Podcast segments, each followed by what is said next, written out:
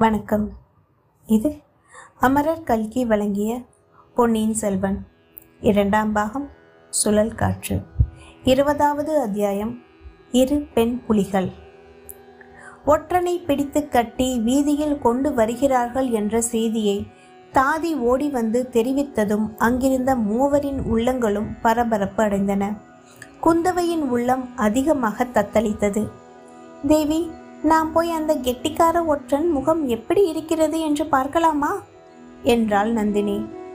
குந்தவை தயக்கத்துடன் நமக்கென்ன அவனை பற்றி? என்றாள். அப்படியானால் சரி என்று நந்தினி அசட்டையாக கூறினாள். நான் போய் பார்த்து வருகிறேன் என்று கந்தமாறன் தட்டு தடுமாறி எழுந்தான். வேண்டாம் உம்மால் நடக்க முடியாது விழுந்து விடுவீர் என்றாள் நந்தினி. குந்தவை மனதை மாற்றிக்கொண்டவள் போல். இவருடைய அருமையான சிநேகிதன் எப்படி இருக்கிறான் என்று நாமும் பார்த்துதான் வைக்கலாமே. அந்த அரண்மனை மேன் மாடத்தில் இருந்து பார்த்தால் தெரியும் அல்லவா என்று கேட்டாள். நன்றாய் தெரியும். என்னுடன் வாருங்கள் என்று நந்தினி எழுந்து நடந்தாள். கந்தமாறன் தேவி அவன் என் சிநேகிதனாய் இருந்தால் மாமாவிடம் சொல்லி அவன் அவனை சந்தித்து பேச ஏற்பாடு செய்ய வேண்டும். என்று சொன்னான். அவன் உமது சிநேகிதன்தானா என்று எங்களுக்கு எப்படி தெரியும்? என்றாள் நந்தினி. அப்படியானால் நானும் வந்தே தீருவேன் என்று கந்தமாறன் தட்டு தடுமாறி நடந்தான் மூவரும் அரண்மனை மேன் மாடத்தின் முன் முகப்புக்கு சென்றார்கள். சற்று தூரத்தில் ஏழெட்டு குதிரைகள் வந்து கொண்டிருந்தன. அவற்றின் மீது வேல் பிடித்த வீரர்கள் வந்து கொண்டிருந்தார்கள். குதிரைக்கு மத்தியில் ஒரு மனிதன் நடந்து வந்தான். அவன் கைகள் முதுகுடன் சேர்த்து கயிற்றினால் கட்டியிருந்தது. அந்த கயிற்றின் இரு முனைகளை இரு பக்கத்திலும் வந்த குதிரை வீரர்கள் பிடித்து கொண்டிருந்தார்கள். வீரர்களுக்கு சற்று தூரத்தில் வேடிக்கை பார்க்கும் கும்பல் வந்து கொண்டிருந்தது. அரண்மனை மாடத்திலிருந்து பார்த்தவர்களுக்கு குதிரைக்கு நடுவில் நடந்து வந்த மனிதனின் முகம் முதலில் தெரியவில்லை. ஊர்வலம் அருகில் வரும் வரையில் அந்த அரண்மனை மேன் மாடத்தில் மௌனம் குடிக்கொண்டிருந்தது குந்தவையின் ஆவலும் கவலையும் ததும்பிய கண்கள் நெருங்கி வந்த ஊர்வலத்தின் மீது லைத்திருந்தன நந்தினியோ வீதியில் எட்டி பார்ப்பதும் உடனே குந்தவையின் முகத்தை பார்ப்பதுமாய் இருந்தாள். கந்தமாறன் அங்கே கூடிக்கொண்டிருந்த மௌனத்தை கலைத்தான் இல்லை இவன் வந்தியத்தேவன் இல்லை என்றான் குந்தவையின் முகம் மலர்ந்தது. அச்சமயம் அந்த வினோதமான ஊர்வலம் அரண்மனை மாடத்தின் அடிப்பக்கம் வந்திருந்தது. கயிற்றினால் கட்டுண்ட குதிரை வீரையின் மத்தியில் நடந்து வந்தவன் அண்ணாந்து பார்த்தான். வைத்தியர் மகன் அவன் என்பதை குந்தவை தெரிந்து கொண்டாள். குந்தவை தன் மகிழ்ச்சியை வெளிக்காட்டிக் கொள்ளாமல் இது என்ன பைத்தியக்காரத்தனம்? இவனை எதற்காக பிடித்து இழுத்தி வந்திருக்கிறார்கள்? இவன் பழையாறை வைத்தியர் மகன் அல்லவா? என்றாள். அண்ணார்ந்து பார்த்தவன் ஏதோ சொல்ல எண்ணியவனைப் போல வாயை திறந்தான். அதற்குள் அவனை இரு புறமும் பிணைத்திருந்த கயிறு முன்னால் தள்ளி கொண்டு போய்விட்டது. ஓ அப்படியா?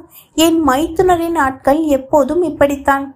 உண்மை குற்றவாளியை விட்டுவிட்டு யாரையாவது பிடித்து கொண்டு வந்து தொந்தரவு செய்வார்கள் என்றாள் நந்தினி. இதற்குள் கந்தமாறன் வந்தியத்தேவன் இவர்களிடம் அவ்வளவு இலவாக மாட்டுவானா? என் சிநேகிதன் பெரிய ராஜதந்திரனாயிற்றே என்னையே ஏமாற்றியவன் இந்த ஆட்களிடமா சிக்கிக்கொள்வான் என்றான். இன்னமும் அவனை உன்னுடைய சிநேகிதன் என்று சொல்லிக் கொள்கிறீரே என்றாள் நந்தினி. துரோகியாய் போய்விட்டான். ஆனாலும் என் மனதில் அவன் பேரில் உள்ள பிரியம் மாறவில்லை என்றான் கந்தமாறன். ஒருவேளை உம்முடைய அழகான சிநேகிதனை இவர்கள் கொண்டு போட்டிருக்கலாம்.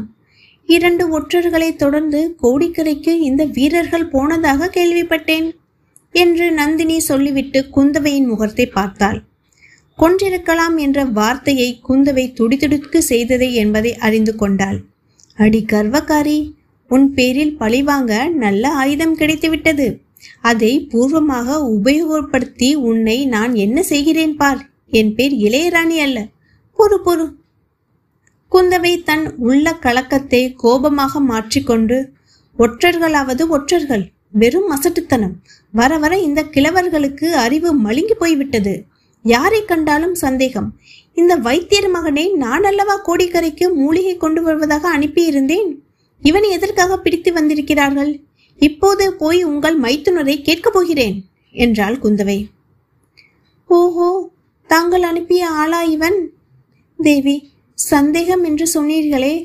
எனக்கு கூட இப்போது ஒரு சந்தேகம் தோன்றியிருக்கிறது. மூலிகை கொண்டு வது- வருவதற்கு இவனை மட்டும் அனுப்பினீர்களா? இன்னொரு ஆளையும் சேர்த்து அனுப்பினீர்களா? என்று நந்தினி கேட்டாள். இவனோடு இன்னொருவனையும் தான் அனுப்பினேன்.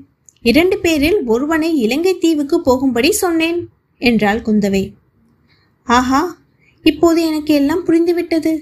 நான் சந்தேகித்தபடி நடந்திருக்கிறது என்றாள் நந்தினி. எனக்கு ஒன்றுமே புரியவில்லை. என்ன சந்தேகித்தீர்கள்? என்ன நடந்திருக்கிறது? என்றாள் குந்தவை. இனி சந்தேகமே இல்லை. உறுதியே தான். தாங்கள் இவனோடு சேர்த்து அனுப்பிய ஆள் ஏற்கனவே உங்களுக்கு தெரிந்தவனா? இல்லை புதிய மனிதனா? என்றாள் நந்தினி. குந்தவை சற்று தயங்கி புதிய மனிதனாவது பழைய மனிதனாவது? காஞ்சிபுரத்திலிருந்து ஓலை கொண்டு வந்தான். என் தமையனிடமிருந்து வந்தான். என்றாள் குந்தவை. அவனேதான் அவனேதான் என்றாள் நந்தினி. எவனேதான் என்றாள் குந்தவை. அவன்தான் ஒற்றன்.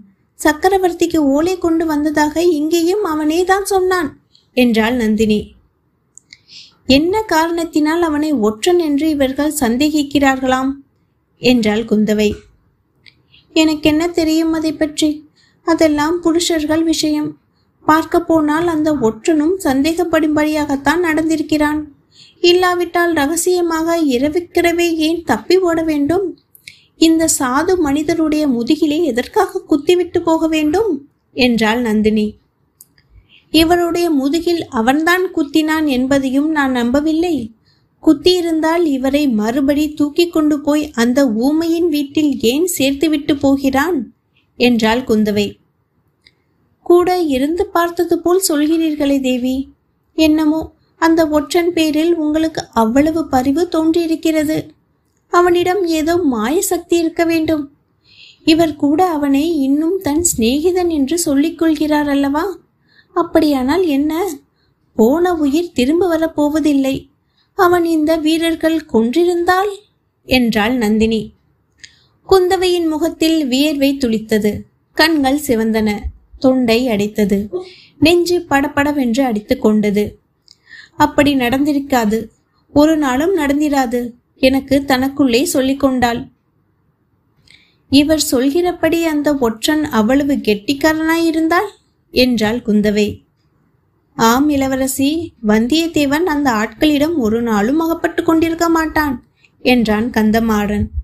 அப்போது அகப்படாவிட்டால் இன்னொரு நாள் அகப்பட்டு கொள்கிறான். என்றாள் நந்தினி. குந்தவை பற்களை கடித்துக்கொண்டு நாளை நடக்கப் போவது யாருக்கு தெரியும்? என்றாள். பின்னர் ஆத்திரத்துடன் சக்கரவர்த்தி நோயாக படுத்தாலும் படுத்தார். ராஜ்யமே தலைகீழாக போய்விட்டது. மூலிகை கொண்டு வருவதற்கென்று நான் அனுப்பிய ஆட்களை பிடிப்பதற்கு இவர்களுக்கு என்ன அதிகாரம்? இதோ என் தந்தையிடம் போய் கேட்டு விடுகிறேன் என்றாள் குந்தவை. தேவி நோயினால் மிளிந்திருக்கும் சக்கரவர்த்தியை இது விஷயமாக ஏன் தொந்தரவு செய்ய வேண்டும்? என் மைத்துனரிடமே கேட்டுவிடலாமே. தங்கள் விருப்பம் ஒருவேளை அவருக்கு தெரியாமல் இருந்திருக்கலாம். தெரிவித்தால் அதன்படி நடந்து கொள்கிறார். இந்த சோழ சாம்ராஜ்யத்தில் இளைய பிராட்டியின் விருப்பத்திற்கு மாறாக நடக்க யார் துணிவார்கள்? என்றாள் நந்தினி. இந்த இரண்டு பெண் புலிகளுக்கும் அன்று நடந்த போராட்டத்தில் நந்தினியே வெற்றி பெற்றாள். குந்தவையின் நெஞ்சில் பல காயங்கள் ஏற்பட்டன. அவற்றை வெளிக்காட்டாமல் இருக்க இளவரசி பெருமுயற்சி செய்ய வேண்டி இருந்தது. இத்துடன் இருபதாவது அத்தியாயம் இரு பெண் புலிகள் நிறைவடைந்தது. மீண்டும் இருபத்தி ஓராவது அத்தியாயம் பாதாள சிறை. அதில் உங்களுடன் பயணிக்கிறேன். நன்றி வணக்கம்.